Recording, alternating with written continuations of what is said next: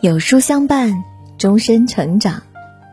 各位书友你好，欢迎来到有书，我是主播燕娇。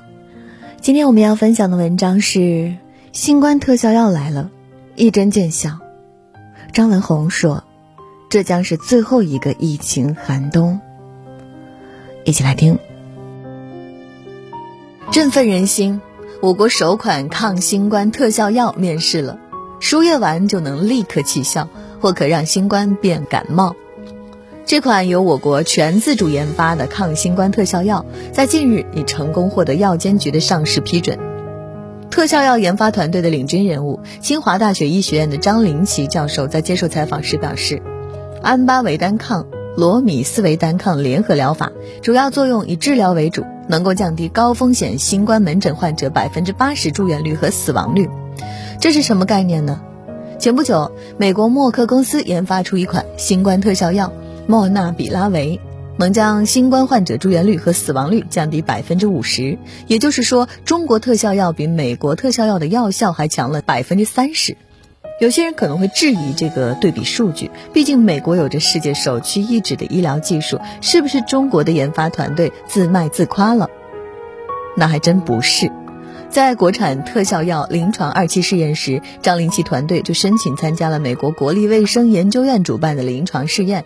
这是一个全球范围内进行比较的公开透明的临床试验，将在四大洲六个国家一百一十一个临床试验基地开展试验。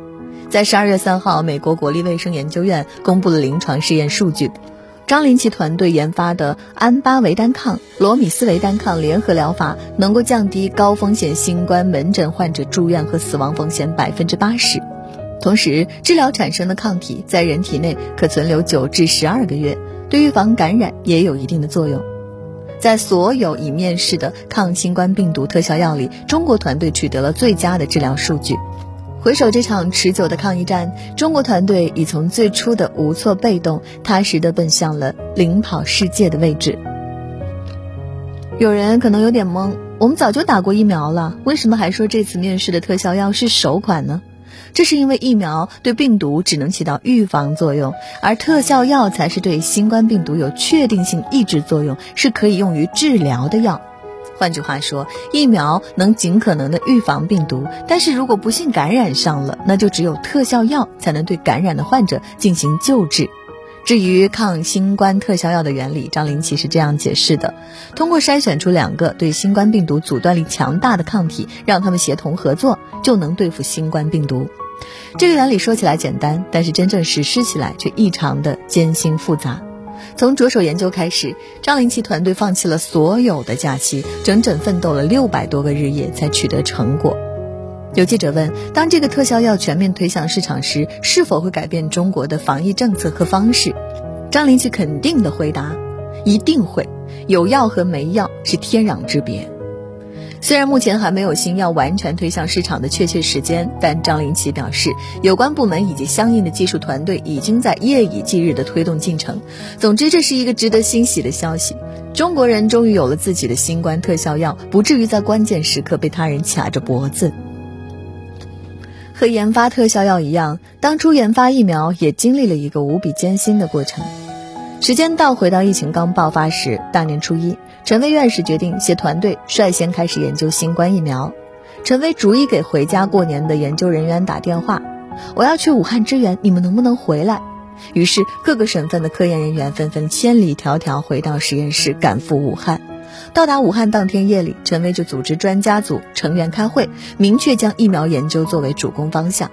接下来就是昼夜颠倒的开始工作。五十四岁的陈薇每天工作近二十个小时。后来，陈薇在接受采访时说到一个细节，让人无比心酸。因为工作连洗头发的时间都没有，所以就把头发剪了，很短。第一次去剪头发时，理发师问他头发是不是染过呀，又黑又亮。他说：“我从来不染发。”到了四月份，他又去剪头发，理发师直接诧异：“怎么一下子这么多白发？”到武汉一个月后，是陈薇的生日，领导给他发去了生日祝福。他只回了八个字：“除了胜利，别无选择。”他后来在镜头前含泪道：“也会觉得心里疲惫，但既然你处在这样的位置，你这面旗帜就不能倒。二零二零年三月，陈薇团队研制的新冠病毒疫苗，成为我国第一个获批正式进入临床试验的疫苗。像陈薇这样毅然赶赴抗疫一线的英雄还有很多，比如我国感染免疫学研究专家、疫苗研发专班技术支持小组组长赵振东，甚至就为了研发疫苗付出了生命的代价。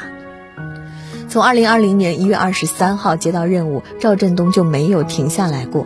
最常挂在嘴边的一句话是：“太慢了，要再快一点。”不眠不休两百多天，在如此高强度的工作压力下，二零二零年九月十七日，过度劳累的赵振东在出差路上突发心脏疾病，抢救无效死亡。他离开时，疫苗研发还在进行艰苦的探索。如今，绝大多数国人已经接种了国产疫苗，甚至世界各国纷纷求取中国疫苗，这让我们振奋和踏实。然而，很多倒在一线的医疗人员和科研工作者却没能看到这一幕。为什么我国不惜一切代价是要研发出自己的疫苗和特效药？那是因为在这个时期，一个国家如果没有自己的疫苗，没有自己的特效药，只能处处受人掣肘。要知道，一直到现在，新冠疫苗都供不应求，而发达国家还在拼命的囤货。美国人口约三点三亿，却囤积了约二十六亿剂的疫苗，人均七点八剂。英国也已经预定了超过五亿剂的疫苗，而他们的人口仅仅只有六千七百万，人均七点四剂。比尔盖茨基金会的工作人员曾表示，全世界百分之七十五的新冠疫苗流向了十个富裕国家，而一些落后国家直到现在才收到第一批疫苗。这还远远不止。根据观察者网的报道，国际消费者权益倡导组织十月公布的报告中指出。美国的辉瑞公司对于购买疫苗的国家开出了一系列霸王条款，要求阿根廷抵押银行储备、军事基地和大使馆建筑，要求巴西将海外资产作为购买疫苗的担保，与签约国约定，一旦发生纠纷，将按照纽约法律通过私人仲裁解决。对于这些行为，印度的一位主持人更是直言，美国辉瑞公司是在搞疫苗恐怖主义。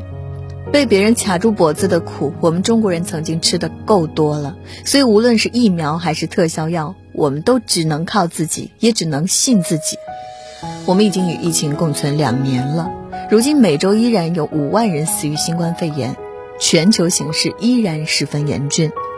但世卫组织总干事谭德赛强调，全球范围内在2022年有能力与信心控制新冠的流行，逐渐回归正常生活。近期，张文宏也发文表示，这将是最后一个寒冬，我们终会拨开云雾见天日，守得云开见月明。所有信心的来源都是国家的强大保障。在特效药研发成功的新闻下方，无数网友发自内心的感叹：中国优秀。这两年来，国家一直在默默地为我们兜底。你知道治疗一名新冠重症病人需要花费多少吗？武汉一名医生曾发过一条微博，其中显示总治疗费用为一百一十二点九万元。对很多普通家庭来说，这个数字都是不能承受之重。这名医生感叹：“也许只有在中国，国家才会为你承担治疗新冠肺炎的所有医疗费用。”数据显示，去年上半年全国确诊住院患者结算人数五点八万人次，总医疗费用十三点五亿元。再比如疫苗，在中国疫苗可以免费接种，甚至是国家哄着我们打；但在国外黑市，中国疫苗被炒到了天价，价格高出黄金数十倍。何其有幸，生在中国！其次，国产特效药研发出来，必将再次给中国乃至世界抗击疫情带来全新的改变。我们相信，在所有中国民众的努力下，跑赢病毒只是时间问题。向所有辛勤耕耘、默默付出的科学家和科研人致敬。比起失德的明星、偷税的网红，他们才真的值得我们尊崇。正是因为他们，中国抗疫的每一步才能走得更踏实。点亮再看加分享，向科研人员致敬，期盼疫情尽快结束。一月六号周四晚十九点三十，在有书视频号直播间，有书金牌主播梦莹在那个年代让无数人鼓起勇气踏出自己人生之路的女作家三毛的故事。直播间还有众多福袋抽奖送不停，就在有书直播间，长按识别下方二维码，立即预约直播。好了，今天的文章就跟大家分享到这里喽。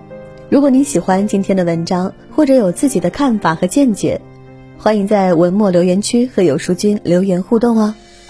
想要每天及时收听有书的暖心好文章，欢迎您在文末点亮再看。觉得有书的文章还不错，也欢迎分享到朋友圈。